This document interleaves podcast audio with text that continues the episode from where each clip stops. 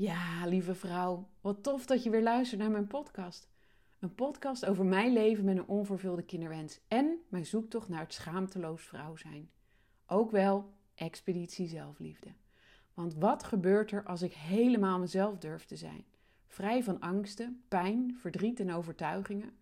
Hoe ziet mijn leven er dan uit? En ik ga hiervoor geen uitdaging uit de weg. Nou ja, bijna niet dan. En in mijn podcast heb ik het over dameszaken, waar nauwelijks over gesproken wordt. Over intimiteit en seksualiteit. Over de magie van je borsten, buik en baarmoeder.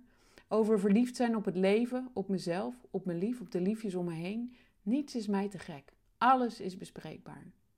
En met deze podcast hoop ik jou te inspireren schaamteloos jezelf te zijn. Altijd, in iedere situatie. In deze podcast wil ik het met jou hebben over mijn ervaring met de zweethut. Mijn hoogtepunten, maar ook zeker mijn dieptepunten. Mijn angsten, mijn overwinningen en mijn inzichten. Het was vreselijk en te gek, te gek tegelijk. Ik ben weer eens dood gegaan om weer opnieuw geboren te worden. 10 kilo lichter. De zweethutceremonies zijn een, uh, een eeuwenoud ritueel dat um, in heel veel natuurvolken nog steeds georganiseerd wordt. En de kern van de ceremonie is gebaseerd op een van de oudste religies ter wereld, het geloof in de natuur. En hierbij wordt uitgegaan dat alles een ziel heeft en dat we met elkaar onderdeel zijn van een groot geheel. Alles is met elkaar verbonden. Alles. De lucht, de aarde, het water, het vuur, alles. De mensen, de dieren, de planten. Dus de mens staat hierin niet centraal, maar Moeder Aarde. Zij die ons draagt en leven geeft voedt en ook weer opneemt als we sterven.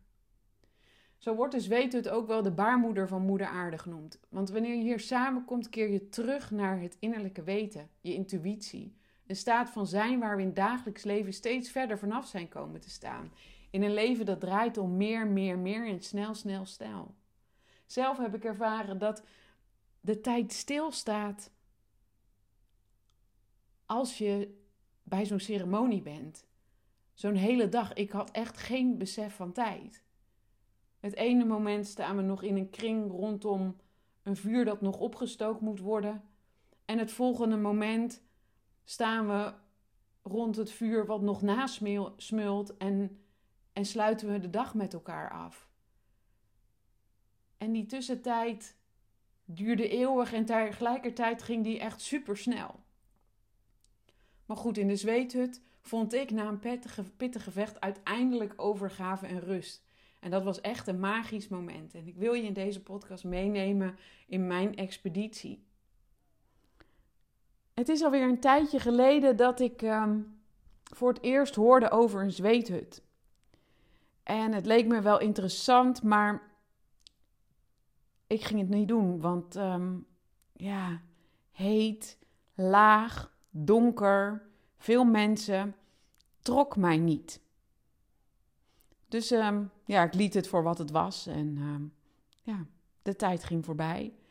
Totdat ik ehm, een tijdje geleden, ik denk in februari ongeveer, een post van een kennis van mij zag. Zij vertelde over haar zweethut avontuur en haar angsten die ze had.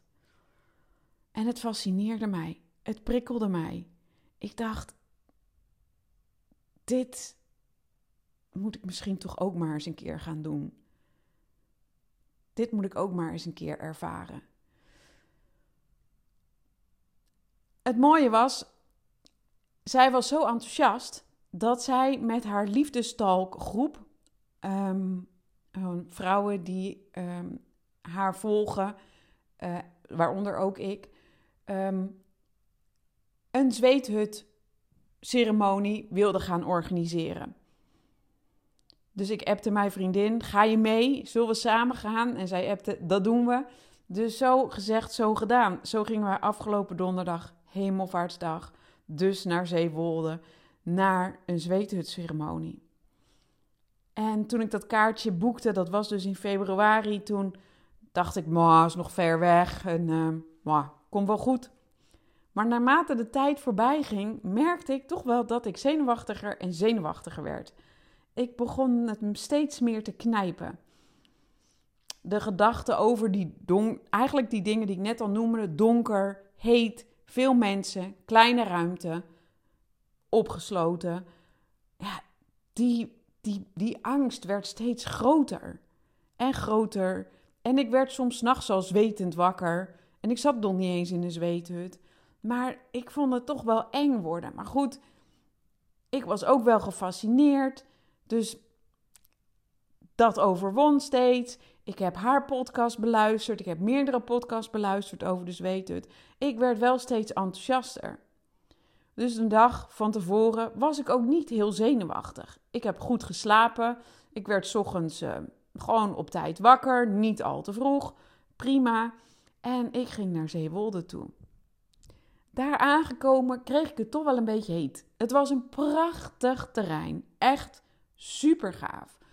Um, in de natuur, een mooie vijver, twee tippietenten, een mooie schuur met tafels met fruit, mooie dames en heren. Um, de geraamtes van de zweethutten stonden al klaar. Het vuur was nog niet aangestoken, maar de vuurplaats lag netjes klaar. Groen, zonnige dag, helemaal perfect. Maar ik kreeg het wel steeds heter, zonder dat ik in die hut zat. Dus eerst gingen we een ritueel doen waarbij we de stenen die gebruikt zouden worden voor de ceremonie in de hut ehm, al in het vuur gingen leggen. Um, we kregen een klein stukje uitleg. Ehm, we, we, kregen een groot stuk uitleg. We gingen ons omkleden. Ja, en toen moesten we die hut in. En het was echt laag. Oh, ik vergeet natuurlijk dat we natuurlijk ook die hut zelf gingen bekleden met dekens. Dus ik zag hoeveel lage dekens er op die hut gelegd werden. Ik meen te herinneren dat er iets van 45 dekens over die hut lagen. En die hut die was denk ik, nou misschien een meter, 1,20 meter 20 hoog. Je kon er zeker niet staan. Je moest echt kruipend die hut in.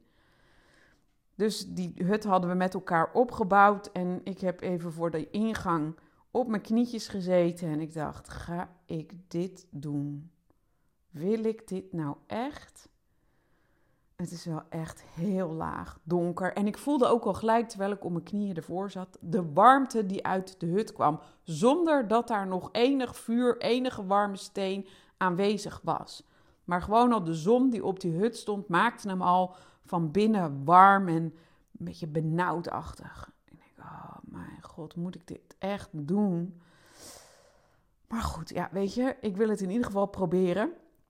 Dus, um, nou, let's go. We trokken allemaal onze kleding uit. Je mocht eventueel badkleding aan hebben, maar eigenlijk deed bijna niemand dat. Weet je, het is gewoon het fijnst om dat echt bloot te doen.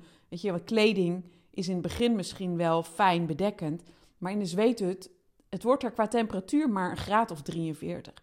Maar de luchtvochtigheid is 100%. Je kan het een beetje vergelijken met een Turk stoombad. Dat idee is het. Dus het gaat stomen. Het gaat niet zoals in een sauna hele droge warmte zijn. Nee, het gaat stomen. Um, dat had ik me eigenlijk van tevoren niet zo gerealiseerd. Want ik weet dat ik een Turks stoombad fijner vind dan een sauna. Maar goed, dat wist ik dus niet. Ehm, dus wij waren allemaal naakt en um, liepen, stonden met elkaar om uh, het vuur het vuur heen, waar die hete stenen in lagen. En uh, ik zag al gelijk dat ik eigenlijk aan de verkeerde kant in de rij stond. Want ik dacht, ja weet je, ik wil er wel in, maar ik wil wel bij de uitgang. Ik wil wel bij de uitgang zitten. En de begeleider die zei, als je, uh, als je dicht bij mij zit, dan kan je er makkelijk uit. En hij stond precies aan de andere kant. Shit. Maar goed, hij zat aan de ene kant van het pad van de ingang, dan is er ook een andere kant van de ingang. Dus ik was zo slim om juist bij degene die helemaal achter in de rij stond, ook een begeleider, om voor hem te gaan staan. Dan zat ik alsnog naast de uitgang. Nou, dat gaf mij al een heel fijn gevoel. Dus zo gingen wij één voor één op ons knietjes allemaal de zweethut in. En uh, ik dus als laatste, of één na laatste. En we zaten echt hutje op mutje. Echt dicht tegen elkaar aan.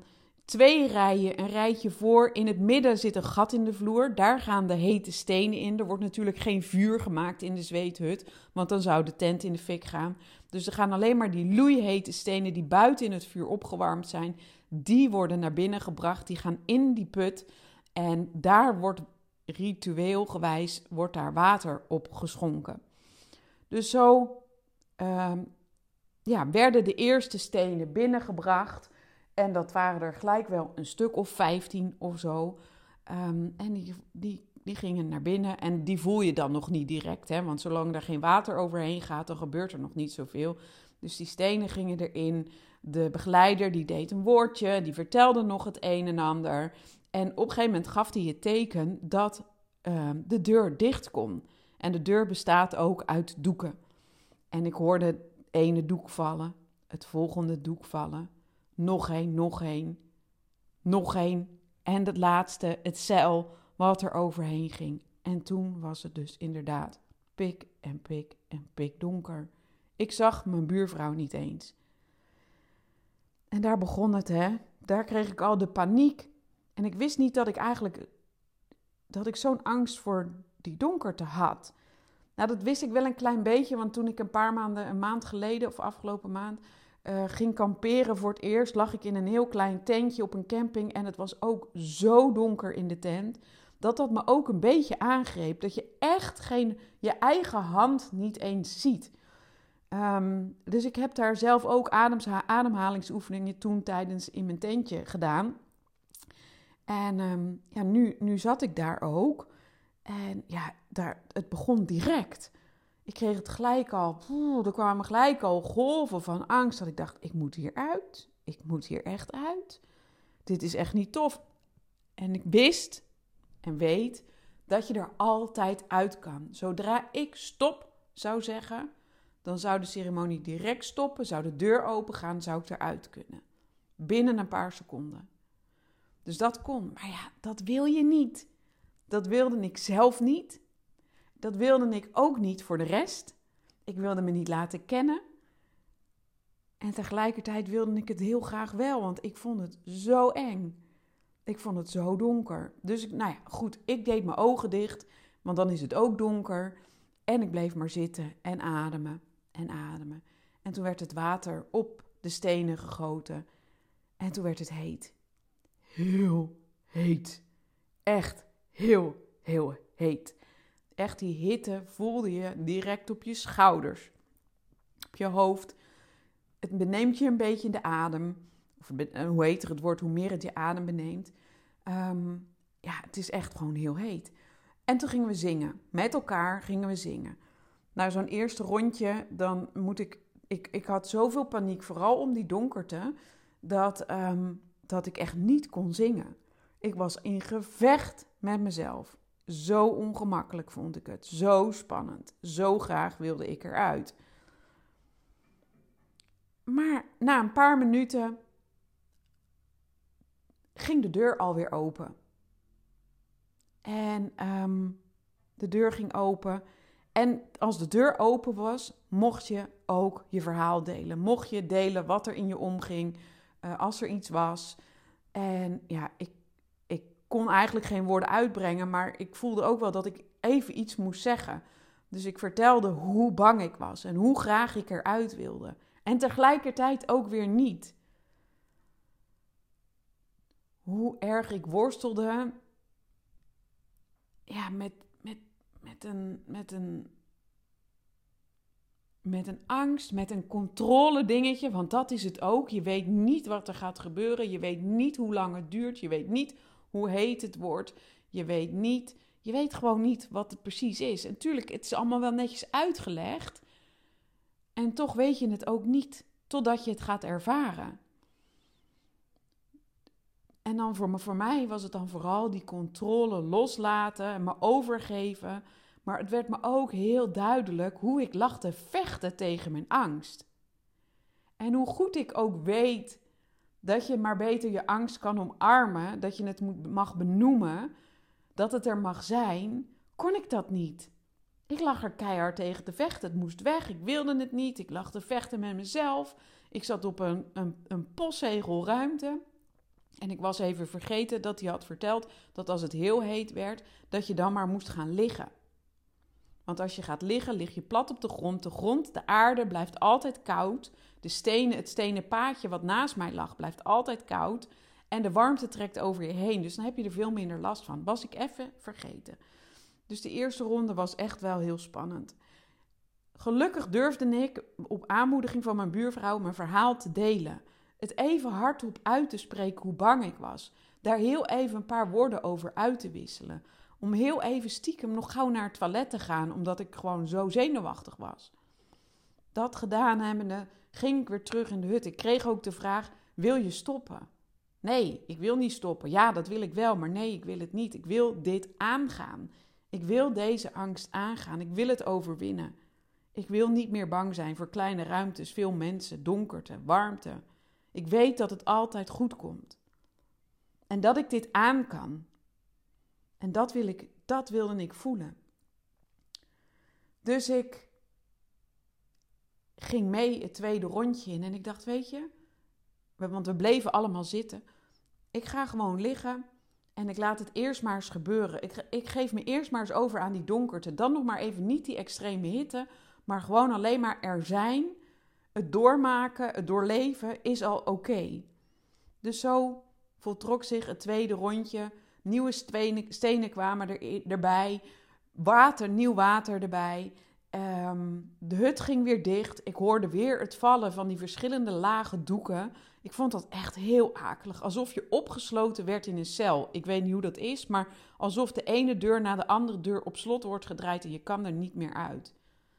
Iemand zei: Ik zie nog een gaatje in de tent. En ik lag, ik lag in feutushouding op de grond. En ik wist wel hoe dat gaatje kwam. Mijn teen stak heel stiekem nog een beetje naar buiten. Had ik nog een beetje licht. Helaas, ik werd betrapt. Voet moest meer naar binnen. Het gaatje werd gedicht. En ehm, ja, het water ging weer op de stenen en het werd weer heel heet. We gingen weer zingen met elkaar.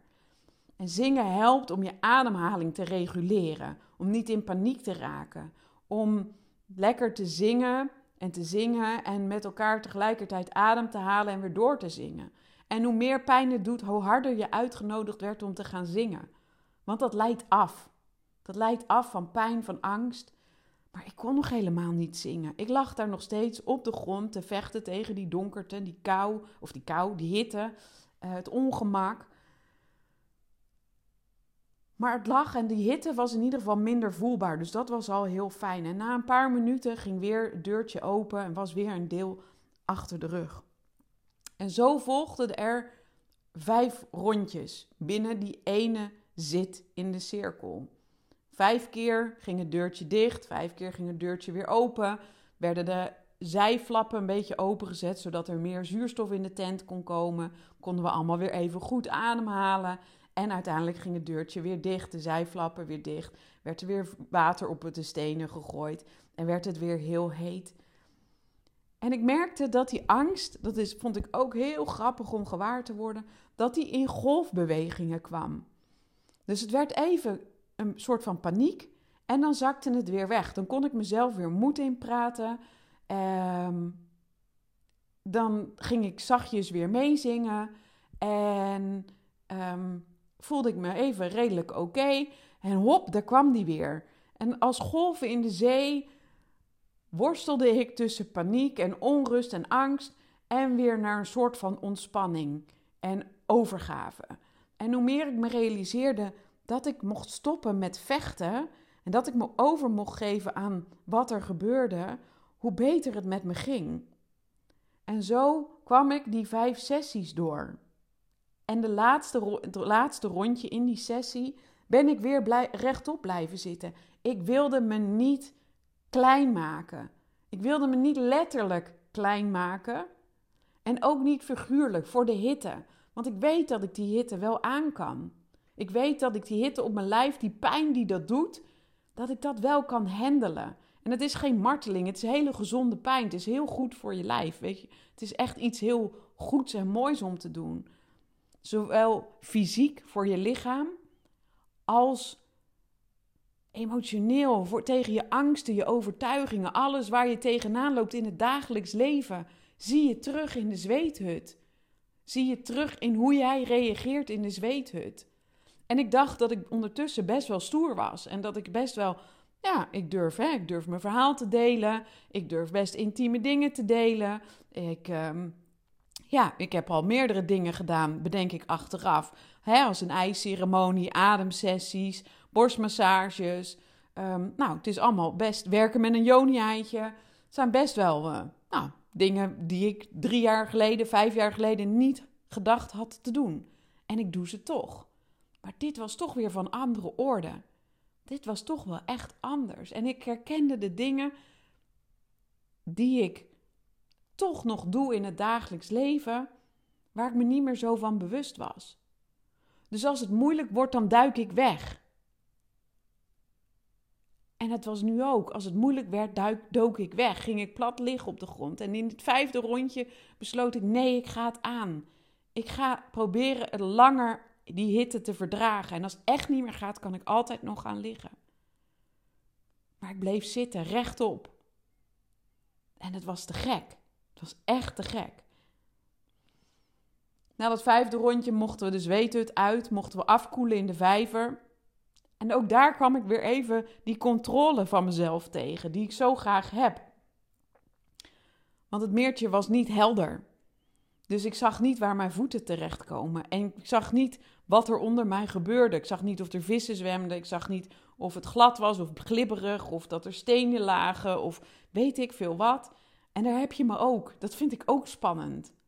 Maar ik deed het wel. Ik ging dat water in, heerlijk koud. Ik zwom even een paar slagen en ik ging er weer uit, lekker op mijn handen liggen navoelen. En ik zeg tegen mijn vriendin: Goh, hoe lang denk je dat we in die zweethut hebben gezeten? Heb jij enig idee? Ze zegt: Het is inmiddels drie uur. Ik denk dat we er twee uur in hebben gezeten. Twee uur! En natuurlijk waren daar fases bij waarin de deurtjes open gingen en ehm, we met elkaar spraken of aan het zingen waren zonder dat het te heet was. Maar we hebben twee uur in die hut gezeten. Wow, ik had het gewoon gedaan. Dus we konden even pauze nemen, even lunchen, even uh, afkoelen, even uitrusten. En na een uurtje, denk ik, anderhalf, ja, je verloor daar gewoon het hele besef van tijd. Ik denk dan een uurtje, anderhalf uur, gingen we de tweede ronde in. We gingen nog een keer de zweethut in. En één ding scheelde. Ik wist nu wat er komen ging. Ik wist nu hoe het zou zijn. Ik wist dat ik kon spelen tussen liggen en dat dat heel goed te doen was en zitten. Ik wist ook dat ik inmiddels mee kon zingen en dat die donkerte echt niet zo eng was. Dus ik ging er met meer moed in, in die tweede ronde. Ik zat wel weer op mijnzelfde plekje. Dat wilde ik absoluut zeker. Ik wilde weer bij dat deurtje kunnen zitten. Ik wilde niet ook nog andere mensen tot last moeten zijn als ik er toch uit zou willen. Ik wilde snel weg kunnen. Daar gaf ik me aan over. Weet je, je hoeft niet alles in één keer te fixen. Je hoeft niet al je angsten in één keer uh, beet te pakken. Het mag ook stapje voor stapje. Dit was al heftig, jong, mannelijke energie genoeg. Dus ik ging weer de zweethut in en ik besloot om meer te gaan zitten, minder te gaan liggen en lekker mee te zingen. En ik deed het. En het lukte. En natuurlijk kwam ook die angst en die paniek echt nog wel een keer de hoek omzeilen. Als die deurtjes weer dichtgingen, die laag voor laag deken die dichtflapte, dan kreeg ik het echt nog wel weer even warm. Maar dat werd steeds minder. Dat ging steeds beter. En het zingen ging steeds harder. En ik vond het eigenlijk wel heel gaaf. En tegelijkertijd ook heel heet. Maar ook dat verschilde. En het grappige was dat als je lekker uit volle borst meezong, dat het dan veel beter te doen was dan als het bijvoorbeeld een liedje was wat niet zo makkelijk mee te zingen was. Want het waren liedjes die ik allemaal niet kende. Maar die een soort van in je natuur zitten, waardoor je ze wel heel snel oppakt en mee kunt doen. Of ongeveer zo'n beetje. Maakte niet uit. Maar de liedjes waarbij ik lekker mee kon zingen, hummen, geluid maken. Die ronde was super goed te dragen. Was lang niet zo heet, terwijl het iedere keer ongeveer net zo heet was. en liedjes waar ik meer moeite mee had, dan werd het ook veel heter. Dan kon ik niet zo lekker meedoen, dan had ik meer last van de hitte. Dan kwamen die angsten ook weer opzetten. Maar ik was zo trots. Ik was zo trots op mezelf dat ik dit overwonnen had. Dat ik dit wel mooi geflikt had. Dat die angsten er mogen zijn, maar dat ze eigenlijk niks voorstellen. Het zijn maar gedachten. Het zijn maar gedachten die je van weerhouden om te doen wat je graag wil doen. We zijn vaak zo bang voor het onbekende. Ik spreek ook voor mezelf. Laat ik vooral voor mezelf spreken. Ook ik ben bang voor het onbekende. Niet weten wat er komen gaat. Of ik het wel kan. Maar je kan zoveel meer dan je denkt. Toen ik ooit naar die eerste ademsessie ging, toen wist ik helemaal niet dat we dat gingen doen. Dus ik had helemaal geen tijd om zenuwachtig te zijn. Nu had ik dat wel. Nou, doe mij dat maar liever niet. Maar goed, het was ook wel fijn. Het was ook heel leerzaam. Het was zo leerzaam om te zien dat je zoveel meer kan. Dat je dat angsten te overwinnen zijn. Dat je de controle wel eens een beetje los mag laten.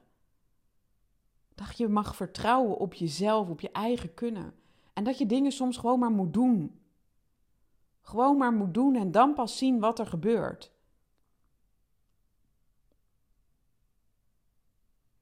Ook ik zit vaak zo in mijn hoofd en ben, moet allemaal zo perfect zijn. Dat is nooit haalbaar en daardoor doe je dingen maar niet. Maar wat als je het nou maar wel gewoon gaat doen en dan maar ziet? Ziet wat het resultaat is. Je, dan gebeurt de magie. Dan ga je leven. En ik geniet echt nog na van die zweethut. En ik zit bijna te denken: wanneer zal ik weer gaan? Want ik wil eigenlijk nog wel een keer. Ik wil dit nog wel een keer beleven, maar dan met een andere insteek. Zonder die angst, omdat ik nu weet hoe het gaat en dat ik dit kan. En dan kijken, wat kan ik nog meer loslaten? Wat kan ik nog, waar kan ik nog meer afscheid van nemen? Kan ik ook genieten van, de oncom, van het discomfort? En wat brengt mij dat dan? Ja, ik, vind het, ik vind het echt zo gaaf. Ik vond het echt zo gaaf. Toen ik, uh, we stonden na afloop, stonden we, we begonnen rond het uh, vuur en we eindigden rond het vuur buiten. En uh, dan mocht je noemen wat het met je gedaan had. En ik kon eigenlijk alleen maar de woorden trots en dankbaarheid delen omdat ik zo trots was dat ik dit overwonnen had. Deze angst. Die veel meer zegt dan dit moment. Dat die veel meer zegt over alleen maar zo'n zweethut ondergaan. Die gewoon een spiegel is voor het leven. En zo trots was ik op mezelf. Ik vond het zo te gek. En zo voor herhaling vatbaar. Dat, um, ja, ik ben heel benieuwd wat mij dit nog meer gaat brengen. En ik wil je eigenlijk uitdagen om ook eens een keer iets te doen wat je misschien heel spannend vindt. Wat buiten je comfortzone is. Wat je misschien nooit zou doen. Maar eigenlijk stiekem ergens heel ver in je wel zou willen doen. Wel zou willen ervaren. En het hoeft niet gelijk een zweethut te zijn. Het hoeft niet gelijk een ademsessie te zijn of een joni-eitje. Het kan ook heel klein zijn. Iets wat je graag zou willen, maar niet durft. Ga het eens aan. Onderzoek eens wat dat met jou doet. Jij bent zoveel krachtiger en stoerder dan je denkt. Ik ben zoveel krachtiger en stoerder dan ik dacht. En dat wil ik je meegeven in deze podcast. En wie weet, durf jij ook een keer een zweethut aan te gaan. Of uit je comfortzone te treden. Weet je, want voor mij was het, was het de donkerte en de, de, de mensen en de hitte. Maar een vriendin van mij, die, uh, of nee, het was iemand anders, die had heel veel moeite om bloot die hut in te gaan. Weet je, dat kan ook een dingetje zijn. Het maakt niet uit. Weet je, we hebben allemaal, dat vind ik er ook zo mooi aan, we hebben allemaal onze angsten, onze overtuigingen, onze gedachten. En voor de een is het dit en voor de ander is het dat en alles is oké. En wat mij echt geholpen heeft, is om dat ook uit te spreken. Om uit te spreken dat ik bang was. Dat ik er tegenop zag. Want uitspreken waar je bang voor bent, of wat er in je omgaat, dat, heelt, dat ruimt al zo op. Dat heelt al zoveel. Dat haalt de spanning ergens, of de pijn of het verdriet, al zoveel weg. Ik vind dat wonderbaarlijk wat dat doet. Iedere keer als je durft te zeggen: Oh, ik vind dit eigenlijk wel heel eng. En dat hoeft geen heel verhaal te worden. Je hoeft niet helemaal uit de, uit de doeken te doen hoe dat komt. Dat mag, maar het hoeft niet. En het mooie is ook dat ik werd eigenlijk alleen maar gehoord. Ook in mijn tranen werd ik alleen maar gehoord en gezien. Ik werd niet getroost. En daar zit de kracht. Gezien en gehoord worden, maar niet getroost. Want het helpt jou, het helpt mij om het zelf te doen. Ik zat daar ook in mijn eigen bubbel. En misschien huilde een buurvrouw of drie buurvrouwen verder, waren in, was in tranen. Ik hoefde haar niet te troosten. Sterker nog, liever niet. Want die tranen mogen er zijn. Het helpt als die tranen mogen zijn en mogen vloeien. Dat doe ik in mijn praktijk ook. Als je hier bij mij bent en je worstelt ergens mee. Ik ben er voor je. Ik ben bij je, ik zie je, ik voel je. Maar ik troost je niet. Ik laat je die tranen stromen. Ik laat je voelen wat er te voelen valt. Want daarmee ruim je op. Daarmee ruim je angst op, pijn op, verdriet op, trauma op, wat dat dan ook is. En dat was ook in die zweethut. En dat was ooit ook bij die ademsessie die ik voor het eerst meemaakte, waar een dame alleen maar achter mijn rug zat en verder niets deed. Ze raakte me niet aan, ze zei niks, ze deed niks. Ze was alleen maar. En die tranen van mij mochten stromen en stromen en stromen en stromen. En daarna was ik letterlijk 10 kilo lichter. En zo voel ik me nu ook weer. 10 kilo lichter. Opgeruimd. Weer een schilletje afgebeld. Weer een laagje dieper. Weer een stukje verder in mijn proces. En het is zo gaaf. Ik vind het zo'n gaaf proces. Dus ja, je kan zeggen, Maris, waarom doe je deze achterlijke dingen allemaal? Ik vind het gewoon gaaf. Ik vind het een uitdaging. Ik wil groeien. Ik wil iedere dag een beetje mooier zijn. Voor mezelf, niet voor iemand anders. Ik doe het echt voor mezelf. En ik ben goed genoeg, hè, zoals ik ben. Jij bent ook goed genoeg zoals je bent. En alles gebeurt op het juiste moment. Wanneer jij daar klaar voor bent, wanneer jij daar aan toe bent. Maar ik, ik merk dat ik een enorme behoefte heb aan mezelf te ontwikkelen. Om laagjes van mijn ui af te pellen en steeds dichter bij mijn kern te komen. Dichter bij wie ik echt in essentie ben. En dat is nooit klaar. I know, het is nooit klaar. Maar het is gaaf om er stappen in te maken en mezelf te zien groeien. Om terug te kijken dat, ik, dat je denkt: wow, heb ik dit allemaal gedaan? Heb ik deze lessen geleerd? Echt, vijf jaar geleden had ik niet gedacht dat ik dit allemaal zou doen. En ik vind het echt bizar en gaaf en te gek. En ik gun het jou ook. Dank je wel voor het luisteren. En tot de volgende keer. Doeg!